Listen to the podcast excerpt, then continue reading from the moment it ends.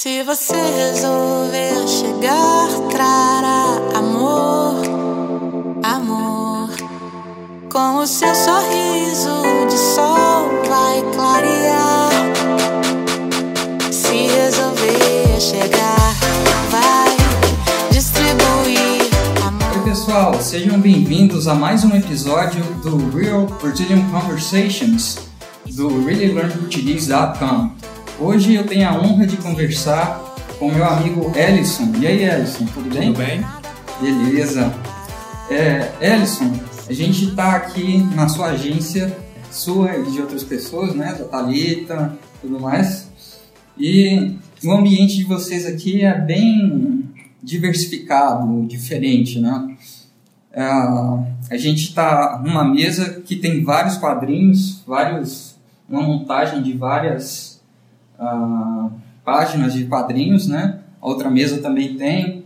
Tem um, uma arte aqui do Muhammad Ali, né? Lutando boxe. Poxa, é, o ambiente aqui é muito legal. É, eu queria que você se apresentasse e falasse um pouco sobre você, o que, que você faz, o que, que vocês aqui na, na agência fazem. Então, é, meu nome é Ellison, né? Já estou com quase 3.3 aí de idade, né? Já está ficando avançado, mas vamos lá, né? O espírito é que conta. Então, eu sou programador de linguagem PHP quase 10 anos, ou um pouco mais de 10 anos. E dessa, dessa história de, de ser programador e tudo mais é onde que surge a House que você citou aí, né? Lá, logo lá no início, é, tipo lá em 2008, 2007, quando eu contratei um profissional para fazer um site para mim, ele não me atendeu bem, eu acabei é, tentando mexer no site sozinho e acabei tomando gosto pela, pela questão de HTML, PHP, CSS, essas coisas e onde que tudo deu origem no que a House é hoje, 10 anos depois. Sabe? Que interessante, cara. Aconteceu basicamente a mesma coisa comigo. É bacana, é, mas é, é, é, a vida, sabe? Eu não tava, tipo assim, não passava pela, pela minha cabeça nunca em ser programador e eu acabei tendo essa paixão, sabe? Uhum. E aí depois, os anos passaram, é, alguns tombos é, fazem parte dessa questão de, de criar empresas e dentro do processo de amadurecimento profissional, eu acabei optando por fazer a faculdade de publicidade, que eu terminei no final do ano passado, né?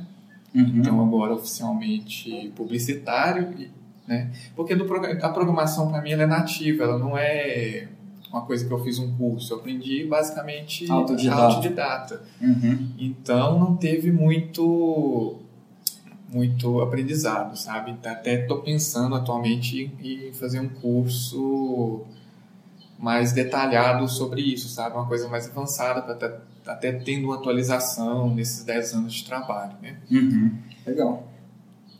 Aí você citou essa, essa questão das mesas aqui, dos heróis e tudo mais. É, começou assim com a sugestão da, da arquiteta e eu acho que ela nem, na época, não sei se ela sabia ou alguém tinha comentado com ela da, da minha paixão por super-heróis. Quando ela falou, a Thalita estava perto de mim, o olhinho até brilhou. Eu falei assim, fechou, é isso mesmo, vou montar a arte amanhã já. E comecei a montar a arte que está aqui na mesa, que, para o pessoal entender bem, é uma arte, é, de um lado a gente tem uma mesa estampada com heróis da Marvel, e do outro a gente tem uma mesa estampada com heróis da DC. É bem, bem tranquilo, os, os heróis clássicos, tipo Homem-Aranha, Mulher Maravilha, Super-Homem, para não, senão a, uhum. mesa, a arte ia ficar muito grande se a gente fosse pegar todo mundo, né? Entendi. Certo. Você tem o, o arquivo dessas artes ainda? Tem, tem o arquivo dessas artes Depois, ainda. se você puder, tipo, gerar uma versão menor... Reduzida? Pra gente colocar Posso. no site, seria porque, ótimo. Porque até aconteceu uma coisa engraçada. No dia que, a gente, que eu gerei o arquivo, ele ficou tão grande que o computador da gráfica não conseguiu rodar. Eu tive que refazer de novo. Então, eu levei, tipo, uns três dias para poder fazer esse arquivo. E bem, bem, assim, divertido, sabe? Porque tava assim, ah, eu vou escolher essa. Não, essa aqui é melhor. Não, mas se eu escolher essa aqui, tá com essa mensagem tal no balãozinho. Foi bem, bem divertido e trabalhoso tá fazendo. Mas Uhum. eu disponibilizo, para você, é isso, se você quiser postar nas redes para o pessoal ver, é bem tranquilo. Eu acho que o pessoal vai gostar de ver. Beleza, Ellison. Bom, o que mais? O que, que, que, vocês estão trabalhando mais hoje? Qual o tipo de serviço que vocês estão oferecendo? Bom, é, a gente ainda continua com, com, o clássico aqui na House, que é o desenvolvimento de site, nosso produto assim mais forte, que ele é bem mais, mais consistente em questão de, de aparatos tecnológicos, dessas coisas que, que envolvem a comunicação dentro do site. Uhum. Mas uma coisa sempre está ligada à outra e com, com o tempo a gente foi atribuindo outros, outros serviços. Então, com o site veio o SEO, posteriormente veio as redes sociais, é, com a entrada da Talita para a sociedade da agência, foi quando a gente implementou o serviço de redes sociais aqui, né? Uhum. E tem dado bastante certo. Então, hoje a gente tem basicamente três produtos aqui dentro da, da agência, que é o desenvolvimento de site, é, o SEO uhum. e as redes sociais. Juntando todos esses três e mais alguns outros produtos menores, assim, a gente tem uma gestão de marketing digital completa, sabe? Uhum. É o que eu sempre falo com o pessoal assim, é, marketing digital não é só rede social, é o conjunto de todos os canais possíveis que a gente que a marca pode estar, que for viável ela estar, né? Porque nem sempre é necessário a marca estar todos em todos os canais. É, por exemplo, tem marca que a gente atende aqui que funciona muito bem no Instagram, hum. mas não tem Facebook, porque o público não está lá, porque a venda Sim. acontece basicamente culturalmente já dentro do Instagram. Uhum. E, e, dentro desse histórico aí de, de, de 10 anos mesmo, é, a marca House ela tem 5, né? ela não tem os 10 anos. A gente deu uma reforçada nela no último ano, né, para a questão de mudar logo, é, mudar a postura de, de mercado, mudar a postura interna com o pessoal aqui, e tem dado bem, bem certo, sabe? Essa, essa, esse amadurecimento nosso aqui entre eu, Talita e o pessoal aqui tá, tá bem dinâmico e tá, tá surtindo muito efeito. Legal. E, assim, a gente sofreu bastante com a crise financeira né, que o Brasil passou uh, recentemente, ainda está se recuperando, né? Como que foi isso para vocês? Então, muito, muita gente vê a crise como, como problema. Eu sempre brinco com Talita que a crise é, é, ajuda com a criatividade das pessoas, porque quando ela acontece, as pessoas têm que achar outros meios para conseguir renda, né? Uhum. Então, eu particularmente gosto é, quando a crise acontece, porque ela tira as pessoas do lugar comum. E foi uhum. exatamente o que aconteceu com a gente. Uh, eu acredito que a crise ela vem desde 2016 aí técnica, eh, olhando o histórico, 2016 a House não sofreu com crise, foi até um ano bom. Mas 2017, logo no início, a gente teve um ano terrível. Nessa mesma época do ano passado, janeiro do ano passado, estava é, bem, bem parado, tava, a gente estava preocupado e a gente teve mais dois meses, a gente teve fevereiro, teve março complicado. E aí a gente conversou, eu e, e as minhas sócias, Talita e Cristiane, na época, é, falando, a gente tem que fazer alguma coisa, sabe? Uhum. E a gente uhum. foi buscar recursos, a gente buscou consultoria em venda, consultoria em, em organizacional, questão de posição organizacional, é, organizar a casa por dentro mesmo. Uhum. E todos esses fatores, com, aliados ao, ao aquecimento da economia ao longo de 2017, no final do ano ela deu uma aquecida boa, foi onde que a gente conseguiu superar esse momento de crise. Mas 2017 foi um ano bem complexo para a gente, tanto uhum. no sentido profissional quanto no sentido psicológico. Foi bem intenso assim passar com com o pessoal que as meninas sofreram um pouco com a, com a minha personalidade nesse período, sabe? Porque uhum. A crise ela me afetou no nível é, psicológico. Eu acabei é, ficando na bad tecnicamente, sabe? Hum. Mas agora, é, com as coisas recuperando, a gente sempre pode contar com os amigos que alertaram sobre esse problema e agora tá, tá tudo indo, voltando ao, ah. ao, ao caminho, sabe? Que bom, cara, que bom.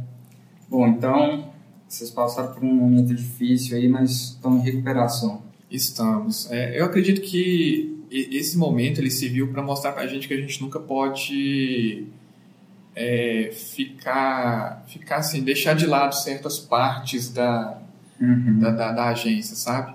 Sim. Então, por exemplo, a gente tem que entender o todo, desde o administrativo, desde a organização interna, como do financeiro, como desde você saber quanto você tem de inadimplência no caixa, é, quanto você tem de, de cliente novo para entrar. E é, antes disso a gente estava meio perdido em como entre processos. A gente não tinha um processo tecnicamente para Uhum. resolver esses problemas. Entendi. E desde que a gente definiu esses processos, e a gente ainda está em, em processo de, de aprendizagem, de adaptação de- desses meios que a gente conseguiu para poder é, caminhar. Só que Uhum. isso fala- mostrou, como eu falei, mostrou para a gente que a gente tem que ficar sempre alerta. Uhum. Então, independente se a economia está boa ou ruim, a gente tem que estar sempre mantendo a postura de seguir em diante. Uhum. Não é porque, por exemplo, ah, hoje você está ganhando 100 mil, mas pode ser que o mês que vem aconteça alguma coisa na economia que você vai estar ganhando 2 mil. E aí as Uhum. contas para pagar que você fez? Porque quando tinha 100 mil, né, Uhum. tinha bastante coisa. Certo. Entendi, cara. É, eu tenho um audiobook para recomendar para vocês.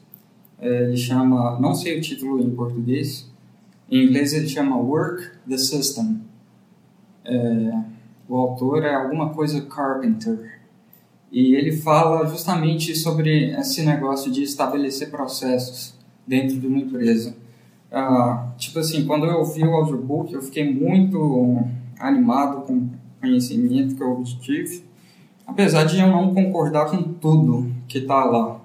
Mas assim, ele dá umas dicas de como estabelecer e acompanhar processos que são coisas bem valiosas. Isso é interessante. Eu vou, vou salvar o nome aqui e, e ler. Mas é, é esse aí que você falou é interessante. Por exemplo, ele tem lá um processo no livro definido, mas eu acredito que os processos que são feitos a partir da ideia de outro, como no caso desse autor, eles têm que ser avaliados e adaptados dentro da realidade de cada empresa. Eu acho que é assim eles funcionam, sabe? Por isso que eu acho que às vezes quando a gente lê, a gente não concorda muito com, com alguns pontos, mas se a gente pegar esse ponto e talvez adaptar ele à realidade da, da nossa empresa ou do nosso negócio, ele pode funcionar, sabe? Eu lembro Sim. de da gente ver muito na internet essas fórmulas milagrosas de, de renda, sabe? Jeff Walker. É, tipo Érico isso. Rocha. Érico Rocha. Por exemplo, eu ia citar ele. É, a fórmula de lançamento, por exemplo. Eu não lembro quem comentou, acho que foi um cliente nosso, que alguém comentou, foi informação passada, que a fórmula de lançamento ela funciona desde que você adaptaria ela ao seu negócio e que ela não funcionaria para todo mundo, sabe? Uhum. Então é, é bem complexo, tem que ser avaliado, não é aquela fórmula pronta. Não existe esse negócio de receita de bolo, nem para publicidade, nem para. Acho que para nada, sabe? Acho que é tudo questão de você se adaptar à necessidade do mercado, do outro, da, da- do seu cliente. Uhum. E por aí vai é, esse pensamento, sabe? Beleza. É, eu concordo também. Tanto que o livro, o autor, ele tem que selecionar uma audiência-alvo, né? E Exatamente. talvez a audiência-alvo dele sejam empresas médias que estão em fase de crescimento e precisam começar a adotar um, um sistema de, de processo e tal. Não quer dizer que os outros não vão se beneficiar, mas vão ter partes ali que não vai dar para onde você é, colocar na sua empresa, né? Tudo que eu quero ter